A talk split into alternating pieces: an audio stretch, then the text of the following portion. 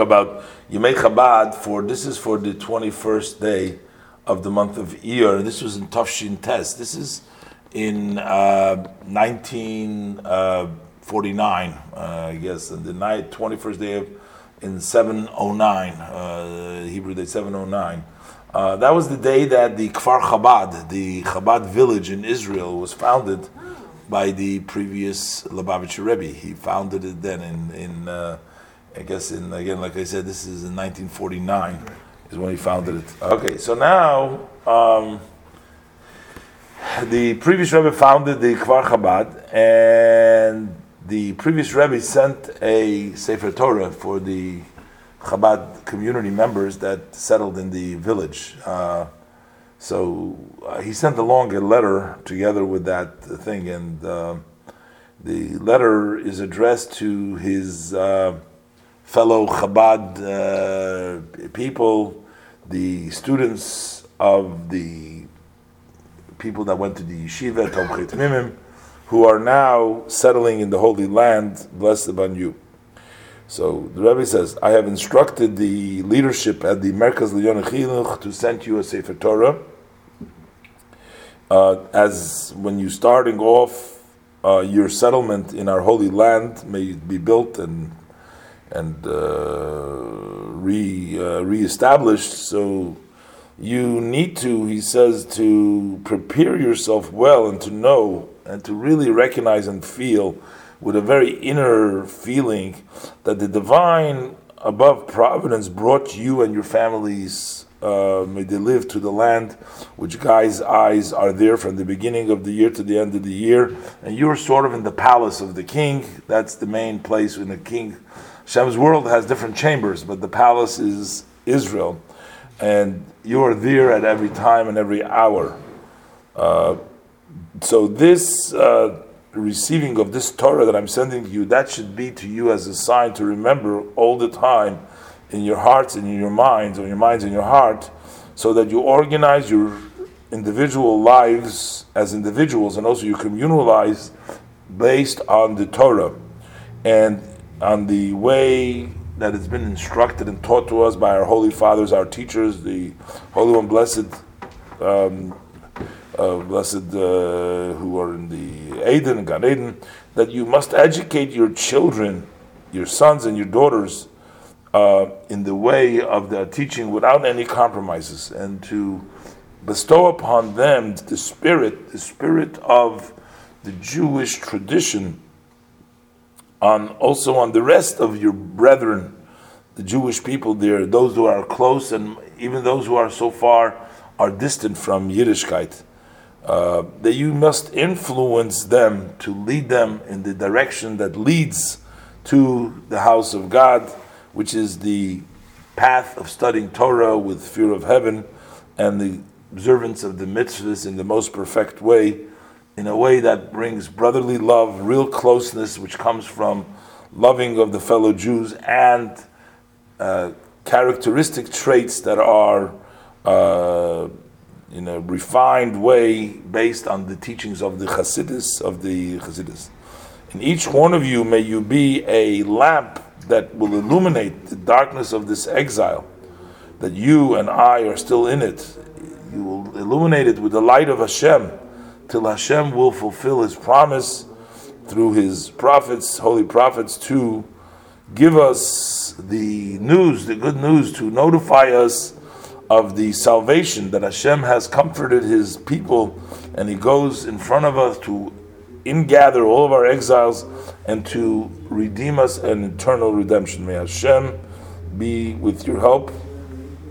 He'll bless you and your family members with all that you need, with children, health, sustenance in a wide way, your your your your parnasa and mezoyin revicha, physically and spiritually, and through Mashiach Tzidkenu we should all be redeemed very quickly. And the Rebbe asks to please give over the contents of this letter to your wives, to your sons and daughters, to each one individually. And the Rebbe signs off with your friend who seeks and blesses you only good physically and spiritually and it has the Rebbe's signature.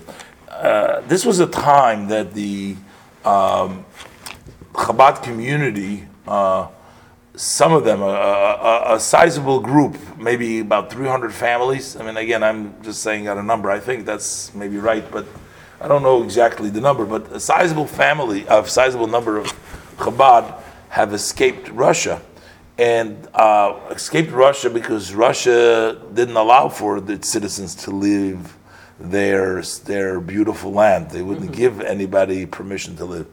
Uh, but at that time, the opportunity arose. This was after the war, and in which there were many Polish citizens that uh, during the war, uh, as the they were running from the Germans, so they ran into Russia, and unfortunately, the um, circumstances were such that a great many did not survive. They died from sicknesses, from cold, from hunger, and various different kinds of things. And after the war, there was a um, an agreement made between the uh, Russian government and the Polish government to repatriate, to allow for their people to go back. And the problem was there weren't that many people to go back because there were millions of, of, of Poles that died in their time. So, but in that Russia. was an opportunity in Russia. Well, in Russia. So, uh, what happened was that allowed for an opportunity. There were a lot of documentations and passports and various different documents from all these people that passed on. So there was a opportunity, you know, the some of the Jewish minds with some of the, I guess, the mafia there, whatever, uh, the criminal uh, things. They got together and they made a deal to buy these passports and sneak some of the Chabad uh, Hasidim out. Exactly historically, you have to look it up in the books. Some people say that they turned a blind eye to it. Some people say that they bribed some of the local people. But in any event, not everybody made up. Some were called, some some were caught, some were sent away for many years in in in, in, Gulag. in, in Gulag and you know different things. But but the the main uh, group of about 300 families, including my, my parents, were part of that group, made it out of Russia at that time. And the my mother used to uh, Shalom used to describe the fear with what they came out of it was like unbearable because they didn't speak a word Polish and they had to present themselves. They had to remember the name and they had to say and then they'd ask they'd learn a few words in Polish so they can pass the pass the border. And then when they came, when they finally sighed a, a sigh of relief, it wasn't really so so pleasant because the Poles were anti-Semites and they were they killed Jews as well, and you know it was very, very dangerous. But eventually, they went through the displaced person camp in the DP camps, and uh, in Germany, and then later on, uh, a, uh, a group of the a large group of the Chabad Hasidim they uh, ended up in Paris. Uh, actually, they settled in a suburb of Paris called Brunoy Now there's a yeshiva there right now, Brunoy. There and other places. That's where my parents ended up as well. Now at that time, this was in as we said, this was in 1949, uh, the Rebbe established the Kfar Chabad. Many of the first families of the Kfar Chabad families were people that came from Russia, and then they had to step. This was just a temporary. Paris wasn't the place. France wasn't the place where they wanted to settle. So the Rebbe at that time founded Kfar Chabad, and the founding families actually came from the group of Chabad that has escaped Russia, and they are the ones. It's called the Kfar, uh, Kfar Safaria. It was called Safaria. They and they built it up, and they and they started. They became you know like farmers, and and they built the yeshiva there. You know, as you know, today it's one of the uh, strongholds of all of Israel. Comes the light of Torah and and good work and charity and everything comes from Kfar Chabad.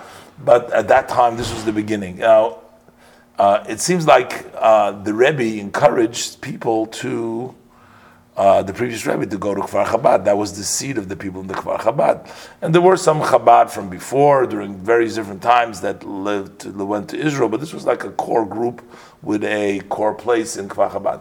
Of course, now later on, there was many, many more areas added to the Chabad map in Israel. Certainly, Nachlas Har Chabad. When the Russian later on, uh, when they started uh, after Glasnost, when they started leaving, they founded it in Yerushalayim and in all towns and cities. You know, it's uh, today.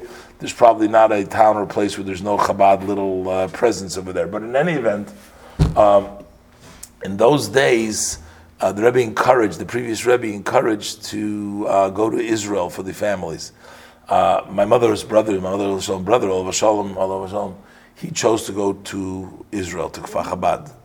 But my mother and her two sisters, uh, there was there was four of them. So the, my mother and her two sisters, they actually ended up in the United States.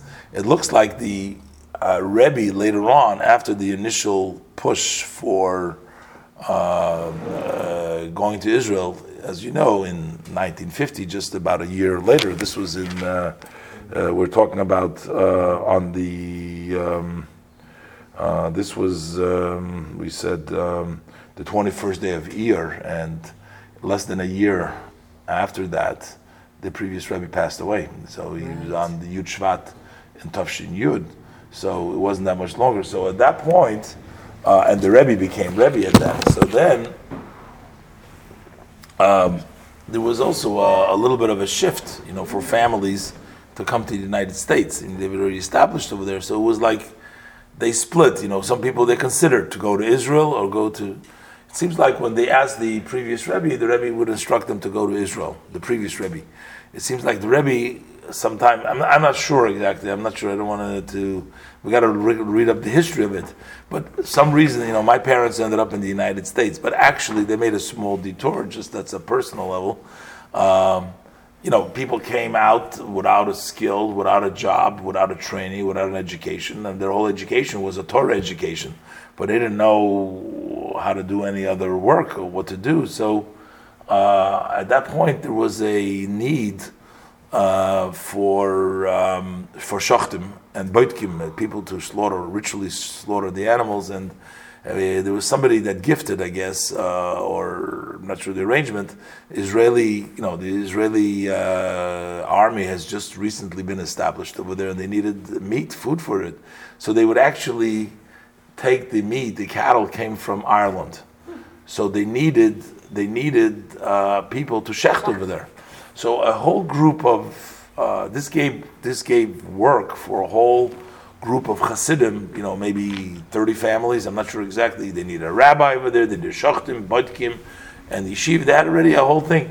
So my parents at that time from Paris, my father learned shechita, learned how to do shechita, and they went uh, together with some others. They did the shechita in Ireland, in Dublin. They lived in Dublin. Dublin was a very nice Jewish community. It was a uh, a Yeki kind of a community. It's very yeah, yeah, like Yes, huh? two Jewish mayors, Had a Jewish an mayor. uncle Yeah. and a, and a nephew. Wasn't that what's his name? My brother's actually born. My brother's Irish. My oldest brother's born in Ireland. Over the your house, that that doctor. Yeah, yeah, yeah, that's his right. Wasn't owned I the, don't know. owned the slaughterhouse. That's right. He said that. That's you remember. I forget it already. Yeah, remember. Yeah, he told us about it. But anyways, they lived there. That arrangement worked for about five years. Oh, they were there that long. Uh, there were four years, and uh, I'm not sure exactly the date that my parents went there, uh, but you know, somewhere in the, along those times. And after that, they had to make a decision where to go. But I think my mother's two sisters already were in the United States, so she followed to go with her sisters rather than go with her brothers there. And I guess the Rebbe advised them, you know, to go to the United States and actually helped them get the visa and helped, you know, the, with the people uh, to uh, the ac- activists to help them settle. And that's where they settled in, in, in, in Brooklyn. Many of the families that actually came could not settle. The, the, they didn't want the people in Brooklyn. They didn't want all the in New York City. They wanted them.